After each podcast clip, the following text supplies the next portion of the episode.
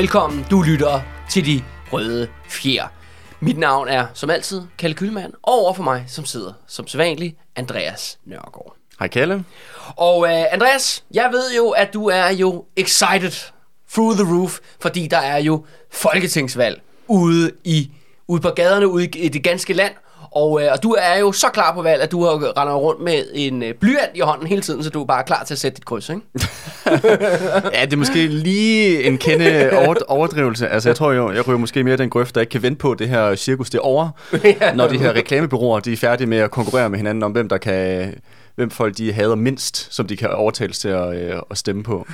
Så øh, jeg tror nok mere, det, det er nok mere den grøft, ja, jeg, det, jeg, jeg falder i. Og det overrasker mig meget jo. Vi er nok ikke den historiepodcast i Danmark, der lovsynger det danske demokrati særlig meget. Og så har vi nok ikke sagt for meget. Men det er jo sådan her, Andreas, at øh, de røde fjer er jo faktisk født under et folketingsvalg. Det er sidste folketingsvalg. Altså det er i 2019. Og øh, hvis man går helt tilbage i bunden af sin podcast-app, så det kan man, allerførste afsnit. De, de to aller, allerførste afsnit, de handler faktisk om to vilde folketingsvalg altså folketingsvalget i 1943, altså under besættelsen, og så folketingsvalget i 1884, som jo bragte Danmark på randen af borgerkrig. Mm, i, mellem, midt, midt, mellem højre og venstre. Ja, lige præcis. Ja. Og det var egentlig sådan set der, hvor de røde fjer, de startede, og derfor øh, synes jeg egentlig også, at vi sådan lidt skulle vende tilbage til det. Nu, nu, er, der gået, nu er der ikke gået fire år, der er kun gået tre et halvt, men ikke desto mindre, så er der folketingsvalg alligevel. Så ligesom at gribe tilbage til, til det helt gamle, det mm. helt, skal vi sige, der hvor vi startede, og tage to øh, folketingsvalg mere. Kan jeg tage de her to folketingsvalg i rap? Jeg regner med ikke, at det bliver lige så langt, som det plejer at være, fordi at, øh, øh, når der er valg og politik jo, så ved vi jo godt, at øh, der bliver skruet ned for indholdet. Det bliver tyndere, det bliver dårligere, det bliver til... Det bliver floskler. ja, det, bliver tom, det bliver tomme slogans. Det bliver valgflæsk og, og, øh, og brudte løfter. Og lige præcis, og der er jeg jo øh, hverken så smart eller mere kreativ, og jeg tænker mig at ligge præcis i den samme bane inspireret af vores smukke folkestyre, vores dejlige, herlige demokrati, så vil jeg også vælge at, at synge des øh, lovpris her på showet. Og det har jeg gjort ved, at øh, vi skal snakke om to folketingsvalg. Det første i denne her episode, det er folketingsvalget i 1872. Og i næste episode, næste uge, når I hører det, det her, skal vi snakke om folketingsvalget i 1901. Og grunden til, at jeg valgte de her to folketingsvalg, Andreas, giver ikke sødt at analysere, hvordan det går med det her valg. Men alting tyder på, at der kommer til at ske noget nyt, eller der kommer i hvert fald nogle nye partier. Der er masser af nye partier. Ja, der er jo 14 på stemmesedlen. Fuldstændig, fuldstændig grotesk mange partier til øh, folketingsvalget. Ja, så der er ligesom, der sker et opbrud, der sker noget nyt, og det er også derfor, jeg har valgt de her to folketingsvalg, vi skal tale om i den her omgang. At der netop sker noget nyt med begge de to valg, men i sidste ende ændrer det absolut ingenting. Det, okay. er, det er derfor, jeg har valgt de her to folketingsvalg. Okay, så altså folketingsvalg, hvor der på den måde sket nogle nye konstellationer, men hvor et status quo mere eller mindre er ja, blevet der, ja, bevaret. Altså, ja, og på den måde kan man sige, at de bringer noget exciting, noget nyt, nogle nye partier, nogle nye øh, valghandlinger og sådan noget, men i sidste ende, så ændrer det ikke noget. Okay. Men hvor du hvad, Andreas, skal vi ikke bare springe ud i vores første folketingsvalg? Jo, selvom du allerede har spoilet, hvordan udfaldet er. I et diktatur må ingen sige sandhed. I et demokrati må alle lyve om den. Det her folketingsvalg, der foregår jo der den 20. september 1872. Der bliver vi nødt til lige at bruge lidt forhistorie, fordi vi skal lige starte året før i 1871. Og øh, det er fordi, der er kommet et nyt parti i 1871, så skal vi stille op til det her folketingsvalg i 1872 året efter. Og det er jo selvfølgelig vores gamle venner, Andreas, i Socialdemokratiet. Okay, det er første gang, de stiller op? Det er første gang, de stiller op. Det er til folketingsvalget 1872. Altså, øh, hvad hedder det? Internet, det hedder Socialdemokratiet, det hedder faktisk Internationale. Blev jo dannet der i 1871 af vores, øh, ja, vores gamle, øh, hvad skal vi kalde det, venner slash hadeobjekter, øh, Louis Bio, og vores øh, ubesungne held, hans, øh, hvad hedder det, Brix der, som øh, vi talte om. Ja, hans fætter, var det ikke? De var... Jo, de var hans fætter, og som jo var jo endte med, hans lig blev stjålet af politiet og alt muligt. Det mm. kan vi snakke vi jo om øh, sidste år. Og, øh, og så er der den tredje dude, som vi faktisk aldrig har snakket om. Og det er faktisk ham, det skal handle om mest i den her episode. Det er en fyr, der hedder Paul Gilef.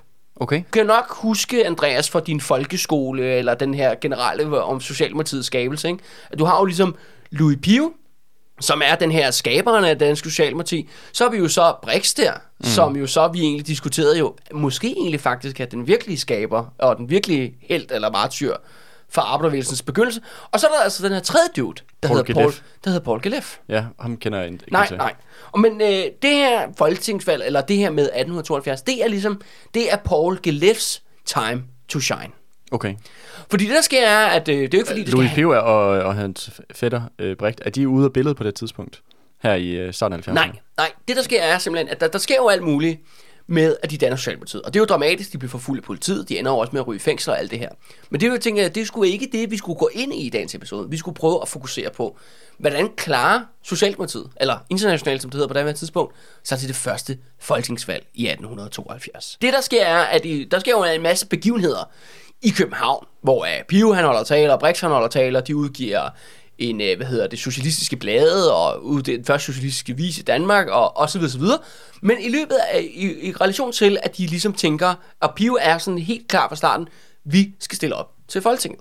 Mm-hmm. Vi, skal have en, vi skal have en stemme i Folketinget. Vi skal prøve ligesom at lave det om indefra, ikke? Den, øh, hvad hedder det, den, den gode... Den hører man jo meget, selv den dag i dag. Ja, ja, at, ja, ja. At folk, vel, folk mere eller mindre velmenende på venstrefløjen øh, snakker om det her med behovet for at komme ind og ændre tingene indenfra. Ja, få, sige, få en talerstol inde i parlamentet, ikke? hvad nu hedder ham der for, for, for enhedslisten, Pelle Dragsted, Ja. er jo blandt andet en, der også synger den samme sang i dag, i forhold til hans bog Nordisk Socialisme og sådan noget der, som jo også er et, et udtryk for den her med ændre, ændre tingene inden for systemets rammer. Og så lige pludselig, på, så har vi ikke lagt mærke til det, så er vi faktisk socialisme. ja, ja, ja, ja, ja, lige præcis. det, det er i hvert fald hans idé. Og det, er, og det er faktisk præcis det samme i, i det her. Men de er godt klar over jo, at hvis man skal være et, et parti, der skal være i Folketinget, jamen så er det jo meget godt, at man er jo lidt større end bare et københavnerfænomen.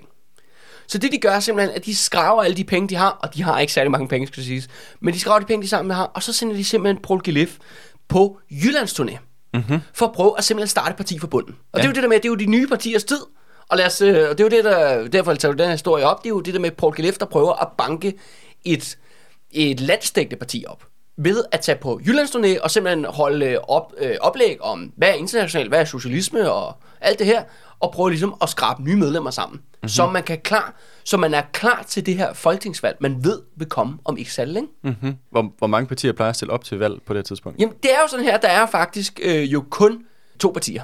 Højre og venstre? Ja, øh, Højre hedder simpelthen Højre-koalitionen. Mm-hmm. Det er deres navn ved det her folketingsvalg i 1872. Og Venstre hedder faktisk det forenede Venstre. Okay. Det er de to partier, der er på stemmesedlen. Og så er simpelthen den er international. Ja. Stiller simpelthen også op som det her nye parti. Mhm. Mm-hmm. Altså faktisk et, jo, jo vil være et lille protestparti. Ja. Det er jo egentlig det, det er at, at tale om her. Ikke? Men alting afhænger jo af, at... at Men øh, vel også mere end bare et protestparti. Det er jo ikke fordi, det er sådan et, vi er utilfredse over noget, ligesom jeg Nej, kan nej, nej, det er jo også ved at lave samfundet om. Fuldstændig, Ikke? Ja, ja, altså. ja, men jeg tror jo... Altså, Pio han tænker, jeg skal i Folketinget. Mm. Det er det, han tænker. Jeg skal ind og have en plads i parlamentet. Og jeg tror da godt, at de ved, at de, altså, de har jo haft masser af succes i København, men nu skal de se, om kan vi, kan vi simpelthen sprede det ud over Danmark, til vi kan få en stor nok organisation, til vi har en chance mm. for at komme ind Ja. ved det her folketingsvalg. Og derfor bliver Paul Galef, han bliver altså sendt øh, ud på den her Jyllands øh, turné. Og øh, han, starter i, han starter i Aarhus. Og det er jo det med, at øh, når han rejser rundt i Jylland, der er simpelthen fulde hus alle steder. Okay, folk, Ikke- folk, er, folk, de folk er interesseret. Det skal jo siges jo allerede på daværende tidspunkt, er der jo aldrig, øh, der, øh, mange steder i Jylland og provinsen og sådan noget, der er aldrig nogen, der har mødt en socialist. Nej. Altså, øh, de, men alle de borgerlige aviser har jo kørt skræmmekampagne. Ja, ja, det er De er klart. jo, øh, de, øh, altså det her, det sker jo også på baggrund af Pariserkommunen. Altså ja, den her... I 72. Øh, ja, ja, nej, i Ja, sorry, 1871, ja, 1871 ja. Øh, som jo er jo en, en verdensdækkende Ja, ja, det er øh, begivenhed. før, første gang, at arbejderklassen la- laver en opstand og faktisk tager magten i, i noget land. Og det her det er jo så bare i Paris, de tager magten, den parisiske arbejderklasse. Men de holder jo den i hvad, det, 3-4 måneder eller sådan noget. Ja, lige præcis. Øh, og prøver og begynder ligesom at hvad skal man sige, omdanne samfundet efter nogle andre principper, efter nogle, nogle andre interesser, øh, som, øh, og det er jo klart, at det ender med, at så Paris-kommunen bliver slået ned den franske her med Ja. ja. 30.000 mennesker, der bliver dræbt civile. jo. Ja, så er der den her hets i hele Europa, i, øh, i, i, hvad hedder det, i kølvandet på, Ja, på den og det er her der selvfølgelig også i arbejderopstand. Danmark. Ja. Altså, og det er jo det med, at de borgerlige aviser og alle aviser, de skal, uha, de frygtelige socialister, de kommer, og de brænder kirken ned, og øh, de, de, tager, de nationaliserer vores kvinder, og, og finder gerne selv på flere demonisering. Så man kan sige, at på sin vis er faktisk, at Paul Galeff, det er faktisk, han bruger det faktisk til sin fordel. Altså, vejen er jo ligesom banet for ham. Altså, der er jo ligesom det her, det er godt nok et, øh, ja, altså, han bliver jo stemplet som blodet terrorist. Men det skaber også et element af, at folk vil virkelig gerne se giraffen. Mm. Altså det der med, at han er jo berygtet, og de, de skriver i avisen, han kommer i morgen, eller han kommer i overmorgen, eller han kommer på lørdag, eller hvad det kan være. Ikke? Og folk er helt op at køre. Og det vil sige, at han kommer ind alle steder. Øh, og det er jo også det her sådan, at der er jo mange af de her øh, hoteller og forsamlingshus, eller hvor nu er han inden for lov til at holde møde jo. De er også interesserede i det, fordi så kan de sælge masser af brændevin øh, til, øh, til, mm. de her, til de her møder, så der er også mange, der siger, okay, nu sker der, der er gang i gaden, ikke? der er gang i den i Aarhus, der er gang i den i Randers og, mm. og Jørgen, og hvor det nu ellers han, han kommer hen. Ikke? Mm-hmm. Og han kommer ind til det her møde, og det første der i Aarhus, og det der med, ja, altså der er 700 øh, deltagere. det sjove er så, at Paul Kf. Øh, lad mig sige det sådan her, altså han er langt fra den mest radikale af, af den her trio, der hedder Brix, Pio og så Paul Kalef. Ja, det er jo nok Brix, der var den mest radikale. Ja, tydeligvis. Ikke? Så han jo prøver ligesom at moderere sit uh, sprog, uh, sprogbrug lidt, og han skriver selv, uh, det skal også siges jo, han bliver ved med at skrive artikler hjem til, uh, hvad hedder det, Socialistiske Blade jo, der bliver udgivet i, i København, eller Socialisten, som den også bliver kaldt, um, tilbage i København, om ligesom skriver referater af sin mødeturné. Så derfor ved vi også meget om, hvordan den her møde, første valgturné, eller mødetur, organisationstur, egentlig går. Og, øh, og der, han siger selv i Aarhus, der, går, der er rigtig, rigtig godt møde, lige indtil der er en skærsliber, der hedder Johansen, der rejser sig op og begynder at svine præster og kirker til. Og så står der referat, så døde stemningen. så, ej, så blev folk sure, ikke? Altså, fordi at, øh, der var en, der rejste sig op og kritiserede, øh, kritiserede kirken, ikke? Men det burde han jo have gjort. Hvis ja, han... ja, og, og, det, og, og det, er derfor, jeg, det er derfor, jeg bider mærke i det. Ikke? Altså, han skriver selv, at ej, det var, der var god stemning, og der var, det var hyggeligt, og så videre. Og så, altså, og så kommer der bare en eller anden random gut, mm. en eller anden random Aarhusianer. Der siger noget, der rent faktisk er første internationale politiske program. Ja, og, og dybt relevant jo, fordi ja. at det, det er jo selvfølgelig et samfund stadigvæk her i slutningen af hvor religion simpelthen altså, gennemsyrer alting. Ikke? Mm. Men det, der så sker, er jo, at mange af de her, øh, og det er jo så ligesom tegner sig et mønster her, at der er mange mennesker, de her møder, og der sker altid et eller andet vildt på mange af de her møder. Men bagefter, ligesom når mødet er slut, så er der en række folk, der ofte kommer hen til Paul bagefter og siger, vi vil gerne melde os ind. Mm-hmm. Så det han faktisk formår er at ligesom skabe, hvad skal vi kalde det, i hvert fald en kerne til en ny organisation i alle de her byer. Mm-hmm. På baggrund af den her turné. Så på den måde, så lykkes han jo egentlig det, han har sat sig for. Øh, på den tidspunkt, der har Socialdemokratiet, eller internationalt, de har jo faktisk en stærk konkurrent i forhold i, i, i form af den højres arbejderforening. Ja, hvad, hvad er det? Ja, det er, det er lidt, øh, det er meget sjovt. Det er noget, der hedder jo en dead end på historikersprog. Men faktisk her i slutningen af 1800-tallet, der findes der allerede en, en stor arbejderforening, som øh, består af mange 10.000 vis af medlemmer, men som jo så ikke findes i dag. Som ligesom er, den er forsvundet kollaps. Altså en anden form for sådan arbejderbevægelse? Det er en, for, det er en eller fagforening ja, eller sådan noget? Nej, ja. Det er en forening, hvor at der er masser af fester, der er masser af gratis alkohol, øh, og så er der ikke noget politik og ikke noget fagbevægelse. Men er det ikke... Men, og det er fundet af højre, af Estrup. Okay, men er det ikke, øh, er det ikke, linder det ikke bare, minder det ikke lidt om de der gule fagforeninger, som der ligesom, hvor et, et forskellige kristne eller borgerlige organisationer ligesom sat konkurrerende fagforeninger op til de røde fagforeninger? Ja. For ligesom at prøve at splitte øh, arbejderklassen i forhold til deres ja, faglige kamp. Det er, det er simpelthen, at det, den her faktisk arbejderforening der, den er faktisk rimelig gammel på det her tidspunkt, den er fra 1866. Så den har allerede faktisk nogle år på banen her, mm-hmm. når vi skriver 1871-72. Øh, og den her er forening, og det er netop i formålet, foreningen er sat op for, at man ligesom organiserer arbejderne, rettere sagt, man får med i en organisation, men for at have styr på dem. Mm. For at vide, hvor de er henne. Og, og, og den er, det er en forening, hvor at man taler lidt om, øh, de gode danske arbejders, øh, patriotiske arbejders, de skal have gode forhold og sådan noget. Men der er, altså, det er ikke en fagforening. Nej, nej. Det er en social forening, hvor der er fester og hvor der er alkohol og baller og sådan noget. Mm. Men, øh, den er, men det er jo ikke en rigtig, ja, det er jo en rigtig arbejderorganisation, og det er også derfor, at den jo netop bliver væltet af banen. Når først, Æh, når først arbejderbevægelsen ja, rigtig ja, starter. og det, er jo det, og det er jo det, der sker her. Ja. Det er jo ikke noget, folk har hørt om i dag, men det var altså et stort fænomen i 1800-tallet, som ligesom øh, jo kollapsede, fordi den jo ikke leverede noget mm. på det, det, der egentlig galte i sidste ende. Jo netop, hvad, hvad siger lønningsposen, ikke? Og hvad, hvad er det for en fremtidsudsigter, man har, og så videre, så videre ikke? Mm. Det var jo ikke det, for arbejderforeningen var. Det var jo også en arbejderforening, som var domineret af, at dem, der sad i bestyrelsen, var alle sammen arbejdsgiver. Ja, ja.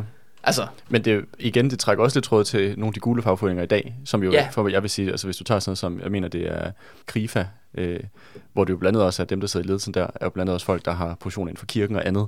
Ja. Altså, at det er jo tydeligvis nogle institutioner, hvor at, øh, det kan godt være, at deres medlemmer er folk, som der er blevet træt af at betale et højt kontingent til de, til de øh, røde fagforeninger, øh, fordi at det også er en rimelig dårlig overenskomst, så de får mm. leveret hjem, men, øh, men som der, og som der så er gået over til de gule fagforeninger, øh, fordi det er billigere, men hvor at det er klart, at det er jo ikke, det er jo ikke hvad skal man sige, en organisation, der er sat op af arbejdervægelsen for arbejdere, at det er nogen, der er sat op af folk med borgerlig observans øh, og en anden klassebaggrund mm. med, med nogle andre mål for øje. Øh, og også derfor, de heller ikke øh, støtter sådan noget som at strække, for eksempel. Jo. Jeg kan forestille mig, at den her borgerlige fagforening, eller hvad man Ja, de skal nok, det. de er sjovt nok imod Sjovt at nok, sjovt nok også imod strækkeretten. det er klart. Så, så jeg synes i hvert fald bare, at Det der er, jo er hele, det er jo hele ideen med den her arbejderforening. Præcis. Det er jo faktisk at forhindre strejke. Ja. Altså, fordi selvfølgelig er strækker noget, der er opstået før, at der er noget, der hedder øh, international eller socialdemokratiet. Ja. Altså, Men det er også bare for at sige, for mig at se, det virker som om, at der er også en moderne pendant til det her fænomen her, som der stadig eksisterer den dag i dag i form af, i form af de gule fagforeninger. ja, det er 100% en precursor, og vi kommer faktisk også lige om lidt til det, de moderne gule fagforeninger, for de opstår faktisk også her, på grund af, på grund af Paul Gelefs tur faktisk. Okay. Men det er først i Odense. Men nu skal vi lige gøre Randers færdig. Intet dyr er så vildt som en borgerlig med angst for sin pengepung. Det, der sker er jo så i Randers, er, at øh, den her lokale arbejderforening, den har 700 medlemmer i Randers, og de mobiliserer altså massivt til at komme ind og hijack Pauls møde. Mm-hmm. Så han kommer op og, øh, og skal holde tale der til det her i Randers. Han bliver selvfølgelig budet ud. Altså, fuldstændig havlet ned af alle de her medlemmer af den her arbejderforening. De har også fået masser af bajer og øh, brændevin, inden de kom ind til det her møde, så de er godt, godt opstemte. Men på et tidspunkt, så får han faktisk ørenlyd, og så er det sådan her, at Paul Gelef har skrevet med en lokal arbejder i byen, altså i Randers, om at øh, der er jo øh, der er en lokal svovlfor, øh, hvad hedder det, svovlstiksfabrik i Randers på det tidspunkt, og de bruger rigtig meget børnearbejde mm-hmm. på den her fabrik. Og det er jo selvfølgelig, ja, grælde, kumme forhold. Altså, det er jo ikke særlig fedt med det her børnearbejde. Øh, og de her børn, ja, de bliver jo både ja, udnyttet på den ene og på den anden måde. Og, øh, og, det, og det, der sker så, er, at Apocalypse begynder at gøre opmærksom på, at, at I skal have en rigtig arbejderforening. Fordi I har jo så tydeligvis det her problem med den her fabrik. Det skulle I til at gøre noget ved. Men det bliver folk selvfølgelig vanvittigt sure over. Og så derfor tror de ham med tæsk, og han bliver simpelthen nødt til at flygte ud fra sit eget møde. Okay. Ja, så fordi der er simpelthen... Øh, ah, de, de, vil ikke, øh, de, vil ikke have, de kan ikke tåle kritikken, ikke? Ja. Ja. Så, så begynder de at kaste på stolen, ikke? Okay. Men det samme scenarie sker som i Aarhus. Ligesom når mødet er slut, så kommer der ligesom en, en kerne af nogen, der, der vil have en rigtig sådan arbejderforening, en rigtig socialistisk forening. Okay, så det, kom, det sker også i Randers? Ja, ja, ja, ja, selvom på trods af, at øh, bølgerne går højt, ikke? Mm. Han tager videre til Odense, og i Odense, der er hele 1500, der dukker op. Altså sådan øh, folk, der øh, kommer for at se ham, eller folk, der kommer for at skabe ravage, ligesom vi Folk, så der kommer Randers? at skabe ravage. Og det, er Okay. det, der sker, det samme scenarie sker igen. Han prøver at holde tale. Men hele det her møde, det bliver simpelthen hijacket af en gal præst, som så laver den kristne arbejdsforening. Og det her, det er faktisk en precursor til Krifa. Okay, det er Ja, forløberen du, til du Krifa. talte lige os selv om det, men Ja, ja, ja. de bliver faktisk også skabt det her. Altså Arbejderforeningen, altså den første vi taler om, 1866, den dør ligesom ud. Men de kristne, altså og det indre missionske fagforeningsprojekt, som jo er egentlig Krifa opri- i, og, og oprindeligt set, mm. de bliver dannet som et modsvar på Paul Kilefs øh, valgturné Ej, i, i 1871. Altså selvfølgelig, det hedder jo ikke Krifa på det tidspunkt, men, det, det men det, det hen over til. tiden og med sammenlægning med andre kristne organisationer, bliver det så i sidste ende til Krifa. Nej, hvor sjovt. Så det er ligesom, øh, det er, det er barnet af den her modreaktion Ja. mod Socialdemokratiets øh, øh, begyndelse. Ja, lige præcis. Ja, okay.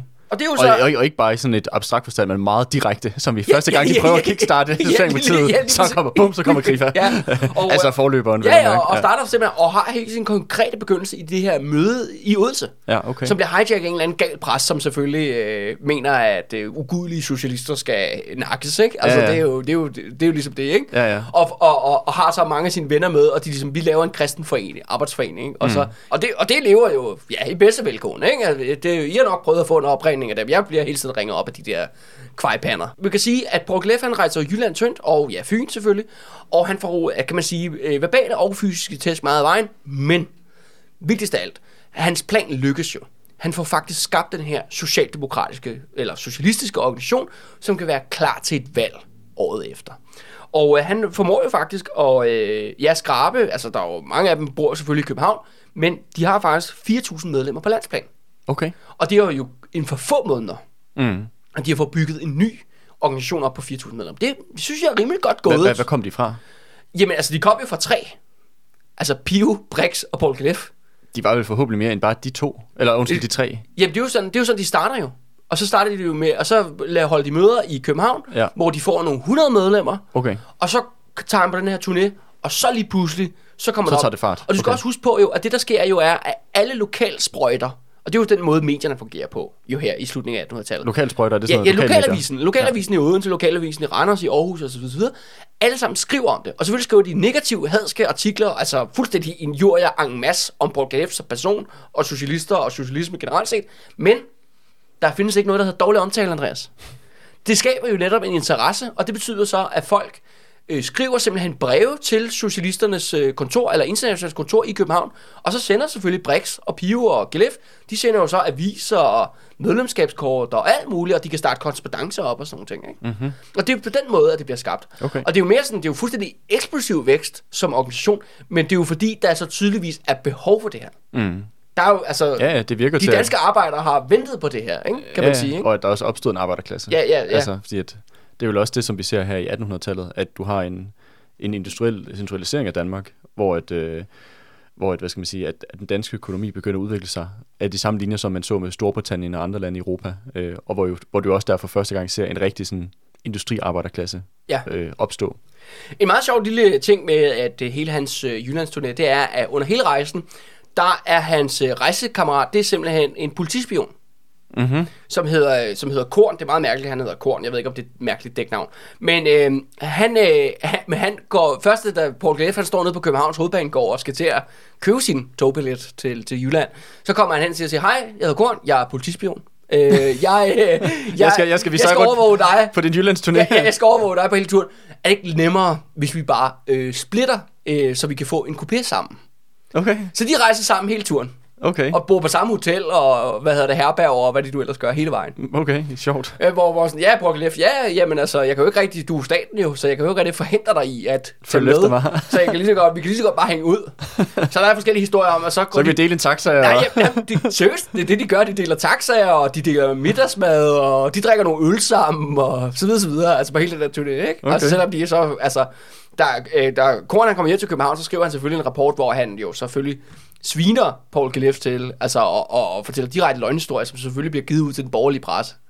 Så de så siger, oha, altså ikke? Mm. Men, men det er bare meget, det er ligesom også en del af den natur, at, at når han kommer der til Aarhus og Randers og Odense og alle de andre steder, jamen så kommer Paul Gelef op, og så står Korn også med lige nede ved scenen. Og det grinerne er, at mange tror, fordi de bliver hele tiden bliver set sammen, så mange tror, at han er, øh, at han er simpelthen også socialist. Okay. Og det betyder faktisk blandt andet i Randers, der får han tæsk under det der møde. Der får øh, altså de der højreorienterede arbejderforening. Ja, ja. Det går simpelthen op og tæver ham med politispion, politibetjenten. Okay. Fordi han, de, ser, de ser ham jo gå ind i lokalet Ja, ja. sammen med Gleff. Han står lige nede ved scenen, fordi han skal jo lytte til alt, hvad Paul siger, så han kan, så Ja, kan skrive ned det hans rapport, Ja, ja, ja, og så derfor tror de, at han er jo er socialist. Ej, så, så han får, det er, han får nærmest flere tæsk på den der tur, end Paul Gleff får. Fordi Paul Gleff, han står jo trods alt på sin talerstol, så han kan nå lige at flygte ud et vindue. Ja, ja. Eller en bagdør, eller, eller når, når der sker noget. Ikke? Hvor han, så, han er fanget nede i mængden. Ikke? Ja, ja. Så han er inden for, han er inden for håndsrække, ikke? når der bliver langet flade ud. Ikke? Ja, ej, hvor sjovt. Ja, så det var også bare en lille sjovt nu, anekdote. Men ikke desto mindre, trods alle tæsken og alt balladen, det har været en succes. På den måde kan man sige faktisk, at Paul Gleff, han jo faktisk lidt skriver Danmarks historie her. Fordi det er jo faktisk den første valgturné på sin vis. Det er, den, det er første gang, det her det er sket på den her måde, at man op til øh, et valg eller politisk organisation simpelthen rejser land og rige rundt og, og simpelthen tager ud i alle, alle kringelkroge, eller så mange byer som muligt i hvert fald. Mm-hmm. Øh, og det skal siges, det er jo ikke sket før. Det er sådan, at der har været masser af valg inden da, 1872. Men der er aldrig nogen, der har lavet de der valgturnéer og lig- ligesom gør det som en landstækkende kampagne. Det er bare nogen, der er nogen, der stiller, der er altid nogle lokale venstre eller højre mænd i den her by, eller det her landdistrikt, og whatever, og de gider ikke engang at rejse ud af deres egen distrikt. De- stiller sig bare ned på forsamlingshuset og holder de en tale, og så går man til valg. Mm. Så det der med, at man ligesom, at, at det der med, at det bliver et samlet hele, Men det, altså er, jo- det, hele er også, landet, det er også det med, at det er jo ikke kun enkeltpersoner her, det er jo et parti. Ja, Altså, fordi det er også det, jeg kan forstå, sådan at... og det, og det er jo Pio, der er spidskandidaten, ikke? Men Ja, altså, ja. Men det der med, at, at Socialdemokratiet, det er, også, det er jo ikke bare øh, en eller anden øh, venstre eller højre gut en eller anden kommune eller et eller andet, som der selv tager initiativ til at lave en eller anden form for meget begrænset kampagne, eller hvad det måtte være. Men det her, det er jo et parti, der sådan øh, meget bevidst har en vision om, vi skal, øh, vi skal bygge et, et parti op med aktive medlemmer Ja. på tværs af landet. Øh, som det også, så det er også Der skal bringe arbejderspørgsmål øh, frem i politik, ja, ja, ikke? Og altså, også ja. bringe, øh, give normale arbejdere, normale mennesker indflydelse på, hvordan samfundet bliver kørt øh, igennem det her parti her. Så det er jo også et andet, det er jo et andet projekt også, end de andre politiske partier og det før er nybrud, ikke? Og det er Ja. også og de er jo også meget mere ideologiske. Hvad hedder det? Venstre og højre jo, som jo allerede er sådan øh, det er jo virkelig på allerede på den gang jo øh, virkelig sådan øh, der, der er sovsen er lige så langsomt begyndt at kravle for, hvad hedder det, for sovsekanden op i ansigtet allerede her på daværende, daværende tidspunkt. Ikke? Internationale Socialdemokratiet, det er spritnyt. Spritnyt, det er spændende, det er radikalt, det er anderledes. Ikke? Der sker fandme noget ved det her valg. Ikke? Altså det er jo det der med, at der lige pludselig er en, en, en mere. Mm. Før var der kun to jo, nu er der faktisk tre. Ja, og en, der er i opposition til hele Ja, det ja, lige bestående præcis. system. Jamen, det er også det, men der er faktisk noget excitement altså, omkring, omkring det. Ingen valgret til nogen over 60. Og, og ved du hvad, Paul Gelefs øh, ja, øh, landsturné, den er simpelthen så succesfuld, at øh, Venstre besluttede sig for at kopiere det fuldstændig en til en. Mm-hmm. Øh, de har jo en øh, leder på daværende tidspunkt, der hedder Christen Berg. Han, øh, han tager simpelthen på øh, en valgturné i 1872, altså lige sådan et 4-6 måneder senere, ikke? Så et halvt år senere, så har han afsted, og han rejser faktisk øh, 600 mil, som det hedder dengang, fordi det bruger han enten, øh, hvad hedder det, målstandard der i 1800-tallet. Og det bliver simpelthen øh, kæmpestort. Altså han kommer faktisk endnu længere ud, end, end Paul Gelef gør. Øh, men det er bare meget sjovt, at det, Venstre har så fulgt så tilpas meget med, og set, at han har haft med, at vi gør det samme. Det sjove er, at i historieskrivningen er det faktisk blevet, at det er faktisk Christian Berg, der har lavet den første valgturné. Men det gør han jo ikke jo. Nej, nej. Det er Paul Gelef, der laver den første valgturné. Ja. Men Christian Berg kommer jo lige bagefter, og Venstre er jo et meget, meget større parti og sådan nogle ting. Og, og, Mm. og det er jo faktisk meget... Så det er også en større operation. Og, og det der faktisk sker er, at det er sådan meget sådan lidt, kan man kalde det, det der sker meget mange af de samme ting, fordi det Christian Berg han gør, han tager jo ind i højreborge, som ofte er provinsbyer. Mm. Øh, så som øh, Sorø og Korsør og andre sådan mindre provinsbyer rundt omkring provinsen, hvor højre har siddet øh, øh, ja, massivt på, øh, ligesom på, ja, på, på stemmerne i de her byer. Og så holder han nogle møder, hvor der ofte er, der er råben, der er skrigen, der er fløjten, der er slagsmål. Og, men det der ofte sker, når han kommer ud, så er, at det Venstre har fået en ny partiorganisation i den by. Mm-hmm. Så det er en til en kopiering, ikke? Ja. Så man kan virkelig mærke, at der, altså, der bliver gejlet rigtig meget en stemning op til det her folketingsvalg. 20. Mm-hmm. september 1872. Og øh, ja, så vi så endelig folketingsvalget. Der er bare et lille problem, Andreas. Der er, der sker jo en øh, lille begivenhed, du måske har hørt om, der hedder Slaget på fælden. Ja. Det sker jo faktisk lige før.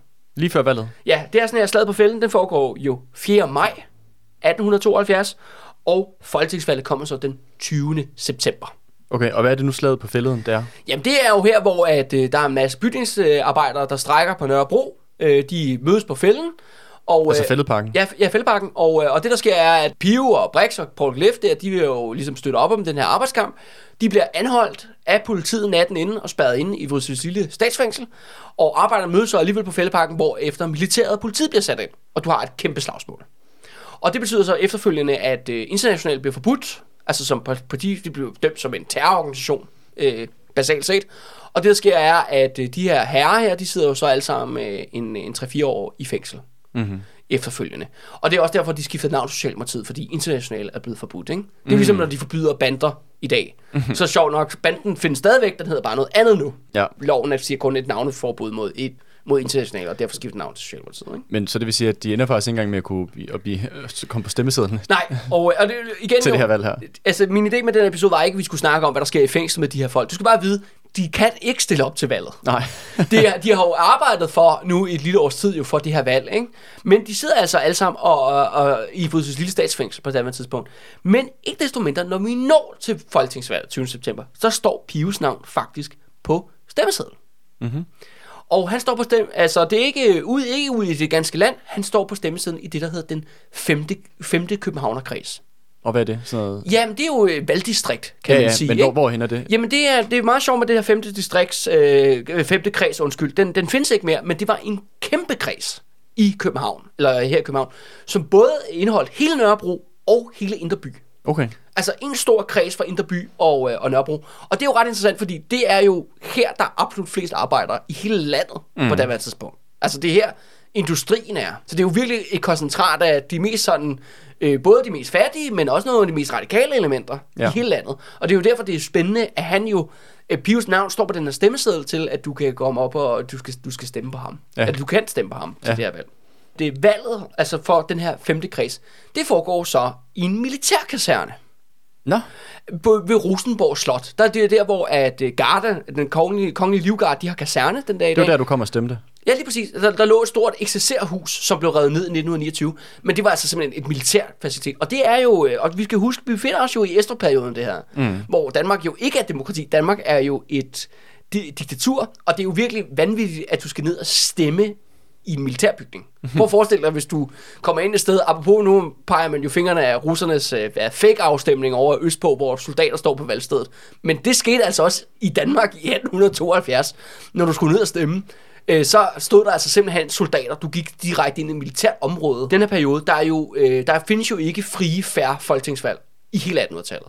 Der findes jo masser af korruption, bestikkelse og decideret intimidering. Mm. Og det lyder som om, at det, at det godt kunne Ja. falde i den gruppe med intimidering. Man kender det mest som faktisk historierne fra landet, altså ude i landdistrikterne, hvor netop at, at mange af de her bønder, de skulle love penge til godsejerne. Ja. Og fordi de siger, der er jo ikke hemmelig afstemning. Folk de stemmer jo ved det, der hedder kåring. Hvad hedder det nu? Man siger, man råber et navn fra scenen, stemmer I på Pio, og efterfølgende så rækker de folk, der mener, at han skal vinde, de rækker deres hånd op, og så råber de også. Mm. Og så stemmer man den anden kandidat, og, og så vurderer de ligesom på scenen, okay, hvem, hvem havde flest? Mest bifald. Ja. ja, og også fordi det er jo det, der hedder enkeltmandskredse, så det er også lidt anderledes, end det er i dag. Det vil sige, at det er winner takes it all. Ja, ja, ligesom man ser i USA for Ja, ja eller, eller Storbritannien. Storbritannien, Ja, ja. Storbritannien. Så det er den der måde, det system foregår på. Men ude på landet er jo der, hvor godsejerne holder jo øje med, hvad folk stemmer. Mm. Så når de rækker hånden op, så er man jo ligesom, bum, du rører ud af dit hus, du rører ud af dit hus, du mister dit arbejde, og så videre, så videre. Det er lidt sværere i byen, i København. Fordi flere mennesker, og det er jo ikke ligesom et godsejer og sådan ting. Og det er jo ikke nødvendigvis, fordi at en virksomhedsejer nødvendigvis kender og kan genkende Nej. alle sine ansatte. Men derfor er, det man så gør i stedet for, er jo, at man afholder afstemning på en militærkaserne. Så der står nogle soldater med nogle guns, og sådan virker intimiderende, så man sørger for, at folk de stemmer det rigtigt. Ja. Nå, hvem vil have lyst til at stemme på ham her, den radikale socialist? og Mens, så står jeg man tager, der mens jeg tager ladegreb herovre i hjørnet. ikke? Altså, står det over i hjørnet der, ikke? Nå, nå, nå, du kan godt lide pive, hva'? Ja. Ja. Mens jeg propper langsomt patroner ind i mit, øh, ind i mit riffel, ikke? Demokratiet må føre til Danmarks undergang og samfundets opløsning. Men når vi når til selve dagen, selve valghandlingen, det er jo sådan her, det er jo fortsat sagt, det foregår jo ved kåring, der hvor folk simpelthen skal møde op fysisk selvfølgelig, og så øh, råbe, række hånden op. Og den her dag, der bliver der simpelthen, det, det, de har aldrig set noget lignende øh, ind, indtil da i den her femte kreds. Øh, den her bygning bliver simpelthen altså nærmest fuldstændig overvældet af mennesker. Der kommer 10.000 vis. Folk taler faktisk om, at det er jo stor halv lokale, de kommer ind i, men der kommer simpelthen så mange, at det, der opstår faktisk øh, faren for øh, crowd control.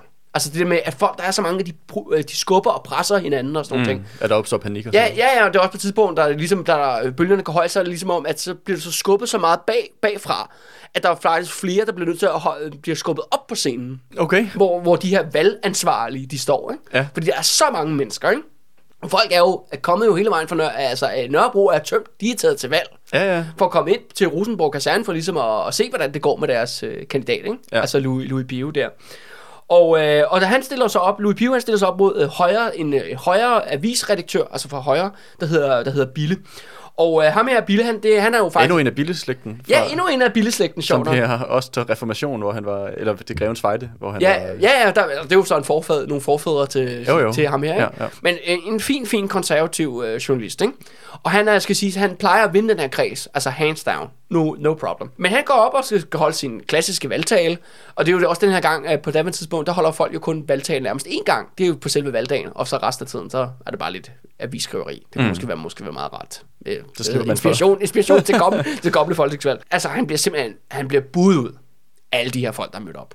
De er bare sådan, ned med ham, og så synger de jo den her Socialisternes March, som er jo den her første arbejderklasse sang, øh, socialistiske sang, vi har fået i Danmark, og som er jo Socialdemokratiets, eller internationale sang jo, og blevet mega hit, ikke?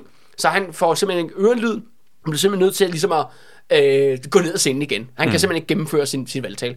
Så øh, har øh, øh, Pio, han har siddet jo i fængsel, godt nok, øh, ude i Alberslund, det er jo så før, der er noget, der hedder Alberslund, men ude i Frysøs lille statsfængsel, og han har faktisk skrevet en valgtale, som han har givet til en mekaniker, der hedder Rasmussen, mm-hmm. som så ligesom kommer på hans vegne. Ja. Og han kommer så op og læser Pius valgtale op. Der er fuldstændig stille. Man kan høre en knappenål ikke, øh, falde, der han øh, holder, ja, ligesom læser den her, den her tale op. Og så går man så til kåring, hvor at folk jo så skal stikke hånden op og og og råbe, hvem Ja. de er for. Og øh, der er, først er der, hvad hedder det, Bille, og så er der, der, der, er sådan Der er lidt tavshed. Ja, der er lidt, øh, der er lidt tavshed, ikke? Man kan, hvad hedder det, ja. Der, lige går en, der går en engel igennem stuen, eller hvad man siger. Og så, hvem kan stemme for øh, Louis Pio? Og så bliver altså taget nærmest løftet af den her kasernebygning inde ved, inde ved Rosenborg. Et, et hav af hænder mm. øh, og åbner skrin. Og det betyder jo så, at øh, Louis Pio har jo vundet valget Ja. Ifølge reglerne. Men det er så her, at øh, de valgansvarlige, de vælger så at lave reglerne om. Så folk, der er i fængsel, ikke kan blive Øh, valgt, ja, eller og hvad? det er jo så det. Man skal huske på jo, at øh, der er jo rigtig mange, som ikke har stemmeret. Ja. Fordi man skal jo have fast ejendom, man skal ikke være tyne, med, og man skal selvfølgelig ikke være kvinde eller kriminel og så videre. så videre. Og det er sådan her, at de her kåringer, og det er jo ikke noget, der kun sker i København, det er noget, der sker i alle valg i 1800-tallet, at der er tit nogen, der sniger sig med til at stemme, selvom de ikke har stemmeret. Mm. Og øh, hvad hedder de valgansvarlige, Bille og de andre der, de har en be- berettet mistanke om, at der er mange af de her folk, som ikke har stemmeret, som har stemt mm. til det her valg. Og øh, så de siger, ej, øh, og, og hvis man er i tvivl nemlig, og det er jo grinerne af, man kan jo ikke være i tvivl, Pio har vundet valget, altså ifølge koringsreglerne, ja. massivt, men de mener, at det kan godt være, at han, altså, der foregår noget, noget, noget fishy, så derfor så beslutter de sig for, så øh, siger de, at vi, øh, vi erklærer det, det valg for diskvalificeret, nu går vi over til skriftlig afstemning i stedet for. Ja. Og det betyder, at øh, dem, der har stemmeret, de skal så øh, komme op og få skrevet deres... øh, Så går de op, og så går de op en af gangen, og så siger, jeg hedder Kalle Kølmand, jeg stemmer på Louis Pio. Mm-hmm. Og så bliver det mit navn skrevet ned i en bog, og så med min kandidat. Mm. Og så tæller man sig op sådan til sidst. Igen, altså virkelig, også stor mulighed for intimidering eller pres, ikke? når man på den måde Også kommer du- op og siger, hvem man stemmer på. Ikke? Også når du lever i diktatur. Ja, lige præcis. Ikke? Så får du en rigtig, rigtig god bog. Ikke? Og ham, du stemmer på, han sidder i fængsel. For, Ja, ja, ja. for, for at kæmpe For for, terrorisme, ikke? For at kæmpe for normale menneskers ja, Ja, ja. forhold og rettigheder, Ja, som, ja, ja. og som du er en af. Ja, ja, lige præcis. Der er men det gør jo selvfølgelig, at menneskemængden bliver rasende. Mm. Og øh, de der socialister, de stormer op på scenen og sådan nogle ting. Og det betyder faktisk, at Bille og alle de der meget, meget fine høje herrer fra højre og alt sådan noget, de bliver nødt til at flygte ud igennem vinduerne. Mm-hmm. Fordi de kan ikke komme ud af hovedet engang, fordi der er så mange mennesker. Ikke? Så de flygter ud af vinduerne og hopper ned, og så løber længere ind i kasernen, hvor der står en masse soldater med, med en masse våben. Og, og så derinde afholder de så den, øh, den skriftlige, øh, skriftlige afstemning. Behold, Andreas, hvad ikke særlig overrasket, der bliver Bille, han bliver valgt med 1142 stemmer, og Pio, han får kun 199 Okay. ved den skriftlige afstemning. Så Men der er stadigvæk to, lige under 200 guys, som tør Mm. gå op og gøre det her. Det er, Ja. altså credit til dem, vil jeg sige. Folk, øh, resultatet for hele, øh, for hele landet, det er, at Højre-koalitionen, de får 48 mandater, og det forenede Venstre, de er valget store vinder, de får 53 mandater. Og prøv lige at gentage det en gang. Øh, Højre-koalitionen, altså Højre, de får 48 mandater ved valget, de forenede Venstre får 53 mandater, og øh, Socialdemokrater, Socialisterne, internationalt kaldt hvad du vil, de får 0. De får ingenting. Nej, fordi jo, at det valg, hvor han vandt jo, eller ellers havde de fået en jo, Ja, ja. men det gør de jo så ikke, fordi de lige Fik så. laver reglerne om, jo. Ja. Ja, ja, ja. Og i stedet for at gå til skriftlig afstemning, ikke? Ja. Og, øh, og det betyder, øh, men, altså, så det betyder, at Venstre er den store vinder. Men, som sagt jo, det betyder ikke en døjt. For det, der sker jo, er, at øh, øh, ja, Jakob Estrup, altså diktatoren, og kongen Christian 9, de holder selvfølgelig sammen, og de giver selvfølgelig fingre til demokratiet, helt til 1901. Mm. Så derfor, det betyder ikke noget, at, at Venstre har flertal Nej, nej. i Folketinget. Og det rykker jo ikke, det rykker ikke ved ingenting. Nej. Altså, og socialisterne stiller op for første gang, det rykker heller ikke ved noget. Mm. Tværtimod, øh, Louis Pio, Paul Gleff og Brix, de sidder fortsat i fængsel mm. de næste par år. Ikke? Der kommer et efterspil efter det her valg, fordi at der er sjovt nok mange lokale socialdemokrater, som det nu hedder så i København, som er lidt øh, sure, de føler sig lidt snydt på, mm. på, på, på vægtskålen. Det forstår man da godt. Og øh, det de faktisk gør, er, at de laver en underskriftindsamling, hvor de ligesom sender ind til Justitsministeriet om, at de synes, det er for dårligt med det her. Både at, at øh, de her tre socialister sidder i fængsel, men også at det her valg, det foregik på den her måde, som det foregik på. Og, øh, og de samler faktisk 5.000 underskrifter ind. Og det er jo ret grinerende, Andreas. Prøv lige mærke til 5.000. Det er jo meget mere end de her 1.300, der faktisk stemte i 5. kreds. Ja. Altså, og, det- mere, og meget mere end de 200, der også turde gå op Ja, og... ja, ja, det er bare, men forstår du, men der er mange, der kan jo være mange af de her 5.000, som ikke har stemmeret ifølge reglerne. Nå. Men hvis du taler om altså en folkelig markering, eller, Ja, ja, eller hvad, hvad, hvad vi skal kalde det. Ikke? Ja. Justitsministeriet, de siger jo selvfølgelig mange tak for underskriftsindsamling, og kylder den direkte i skraldespanden. Mm-hmm. Den sylter de, den gider de ikke at, at gøre noget ved. Lidt ligesom, når der kommer de der borgerforslag i dag. Ja, ja lige præcis. Sådan, Nej, hvor fint, og så bum. Ej, i- den kommer lige ned i skuffen her til alle de andre gode forslag. ja, lige præcis. Væk med den. Til, øh, arbejderne, eller socialisterne, uden Pio og Brix og Gleff, de prøver lige en sidste gang, hvor de faktisk vælger at gøre noget meget klassisk. De prøver selvfølgelig at appellere til kongen, Mm-hmm. som vi kender det jo fra vores øh, serie om den røde fjer. Og øh, det der sker er, at man udvælger sådan seks arbejdere, som er sådan en form for delegation. De prøver at gå op på øh, Amalienborg med at ligesom prøve at få Christian 9. i, I audiens. I audiens. Det der sker er, at øh, da de kommer op, så bliver de troet med våben af den kongelige livgarde, og de bliver sendt væk igen. Og efterfølgende så dukker politiet op på deres øh, bopæl, anholder dem, og de ryger alle sammen 60 dage i fængsel. For majestætsfornærmelse. så de kommer ind og bjælle også. Altså godt nok lidt kortere tid, Ja, heldigvis. så men, en øh, tur i øh, Spjellerup. Ja. Ja, tur i Spjellerup, ja. Og, øh, og lige for at runde historien af øh, hurtigt, Andreas, øh, Christian Berg, altså øh, Venstres leder, han ryger jo også i fængsel i 1886 jo, og øh, får tuberkulose og dør af det jo mm. i 1891. Han får også en tur i Spjellerup. Altså jeg vil sige, at øh, det kan godt være, at, at, at det borgerlige demokrati øh, sådan borgerlig parlamentarisme formelt set stadig eksisterer i 1800-tallet i Danmark her, men som vi kan se med, hvor rundhåndet myndighederne er med at udstede fængselsstraffe til alle og enhver, så øh, virker det jo meget hult, må man sige. Nå, synes du det? det synes jeg. det er også bare for at sige, sådan, når, når, når vi jo godt kunne måske sidde og, og kalde det os i en, i en snæver vending, sige, at det, det er diktatur og andet. Ja, der er valg, men det er jo tydeligvis ikke noget, der minder omkring sådan øh, øh, borgerlig demokrati eller øh, parlamentarisme i forhold til, hvad vi kender det i dag. Nej. Altså, det er, jo, det er jo i alt andet end en, en, en navn et reelt diktatur her, som vi kan se, at folk bare for et godt ord bliver sendt i fængsel, om du er fra arbejdsbevægelsen, eller om du er fra Venstre, eller Ja, ja, og, og, og Christian Berg som har faktisk... flertal i parlamentet. Ja, og faktisk, han er også Folketingets formand. og Folketingets formand ja, er, ja, altså... ja, ja, ja. Så han ryger lige, han ryger i spillet og kommer til at dø af det. Og hvis vi lige skal, øh, og hvis vi lige skal rulle, øh, rulle Paul af, Paul Ja. ja. Calef, som vi startede med. Øh, han, øh, ja, Pio og Brix og de der, de kommer øh, jo ud igen. Men øh, i 1877, der bliver jo, øh, ja, Pio han bliver jo bestukket af Titken, øh, får 10.000 kroner for at stikke af til USA. Det er jo sådan her, vi har jo allerede fortalt historien om Brix jo. Han ender jo faktisk i fængsel, fordi han har lavet en, en karikaturtegning af kongen, øh, kongen og Estrup, og han sidder faktisk i fængsel, men Paul Galef er jo stadigvæk på fri fod, så han stikker af sammen med Louis Pio. Han tager også til USA. Ja, han tager simpelthen også til USA. Brix, han bliver hjemme, og det er jo med, at politiet stjæler hans lig og alt muligt, som vi har fortalt om. Men Porkelef, han tager simpelthen med Pio til USA. Pio, han dør så af tuberkulose, som han har fået i fængsel i 1892 eller 93. Men Porkelef, han overlever faktisk. Altså, han lever faktisk meget, meget længere end, alle de, end de to andre. Det er meningen, de får de her 10.000 for, at de skal bygge sådan et øh, kommunistisk paradis i Kansas. Det går selvfølgelig galt. Og, øh, og de, deres veje skilles. Øh, er faktisk øh, hjemløs i rigtig, rigtig mange år. Helt op til 1921. Okay. Der lever han som hjemløs i USA. I blandt andet Seattle og altså over på, på, på vestkysten ikke? af USA. Men det der så sker er, at i 1921, der har, øh, hvad hedder det, Socialdemokratiet 50 års jubilæum. Mm-hmm. Og derfor øh, er der nogle, en driftig øh, øh, Louis Pius øh, datter, Sylvia Pio, hun, øh, hun får simpelthen, he, finder simpelthen Paul Galef på et hjemløs herberg. I USA. Ja, og får fragtet ham hjem, så han kan være med til den her festivitas. Og der er det sådan her, at øh, der er Paul Galef, han kommer hjem, han får jo lige pludselig mad og nyt tøj, og altså stiv for at være hjemløs øh, anymore.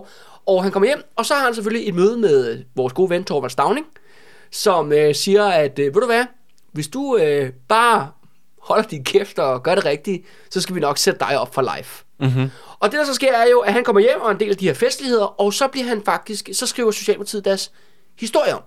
Det har de gjort et par gange, skal jeg sige. Det de gør er, at, øh, at de ligesom øh, Brix og Pio, de bliver the bad guys, men Paul Galef bliver the good guy. Så hvis du læser Socialdemokratiske partibøger fra 30'erne og ind til 50'erne, ind i, ind i 1950'erne, så snakker de om Paul Galef som, han er jo den her moderate, fornuftige af de tre. Mm-hmm. Og det betyder blandt andet, at Paul Galef, han, får, øh, han bliver ærespensionist i Socialdemokratiet. Ærespensionist. Ærespensionist, de, Socialdemokratiet betaler simpelthen for resten af hans dage. Okay. Og han dør på en badeferie i Italien i 1928. Okay. I en margarita eller et eller andet, ikke? Ja. Og, øh, og hvad sker der? Du siger, at det her det er ligesom øh, i den periode, øh, der er Gilef ligesom ophævet som, øh, som helten, eller Ja, som the, the ja good altså guy. han, han er jo den her gamle, altså, han er manden er jo fuldstændig forhudlet, ikke? Altså han Ja, ja, ja. har jo levet som hjemløs, det bliver man rimelig smadret af, ikke? Altså han får simpelthen, siger, "Ved du hvad, hvis du bare går ud og siger, at alt hvad det Socialdemokratiet er i 1921, at det, det var det, du kæmpede for. Mm. Og så på den måde, han ligesom, fordi på den så det legitimerer jo den nye, nuværende Ja, i ledelse. 1921, der Og er han jo en historisk person. Ja. Altså han er jo sådan en... Øh, living, old man. Ja, living ja. legend, ikke? Fordi Ja. han var med i blandt de oprindelige tre. Og mm. de to andre er jo sjovt nok døde mm. på daværende tidspunkt, ikke? Men, men efter den her periode, hvor at han bliver fremhævet som en person med autoritet, hvem er det så efter, som der bliver, du sagde, at, ligesom, at der kommer ligesom en ny periode i forhold til Socialdemokratiet, den måde, de skriver deres Nej, historie det, på? det, det, de, skriver, de, de skriver jo historien om, om Paul Galef, og Paul Galef siger selv, det rigtigt. Mm. Jeg tror betyder, altså Paul Galef var meget mere, hvad skal vi kalde det, venstreorienteret, socialistisk, da han var ude på sin Jyllandsturné. Mm. Selvfølgelig var han da det. Men det han siger i 1921, der siger han, jamen jeg mener, øh, jeg kæmpede for det samme, som Stavning kæmper for i dag. Ja, okay. Jeg forstår, hvad jeg mener. Men Ja. som vi allerede har snakket meget om Stavning, så bliver det jo, Socialdemokratiet bliver jo noget meget andet, Ja, ja. end det var i begyndelsen. Ja. Men Paul Gelev er jo ligesom med til at legitimere det her. Mm. Men han gør det jo bare, så han kan få noget at spise. Ja.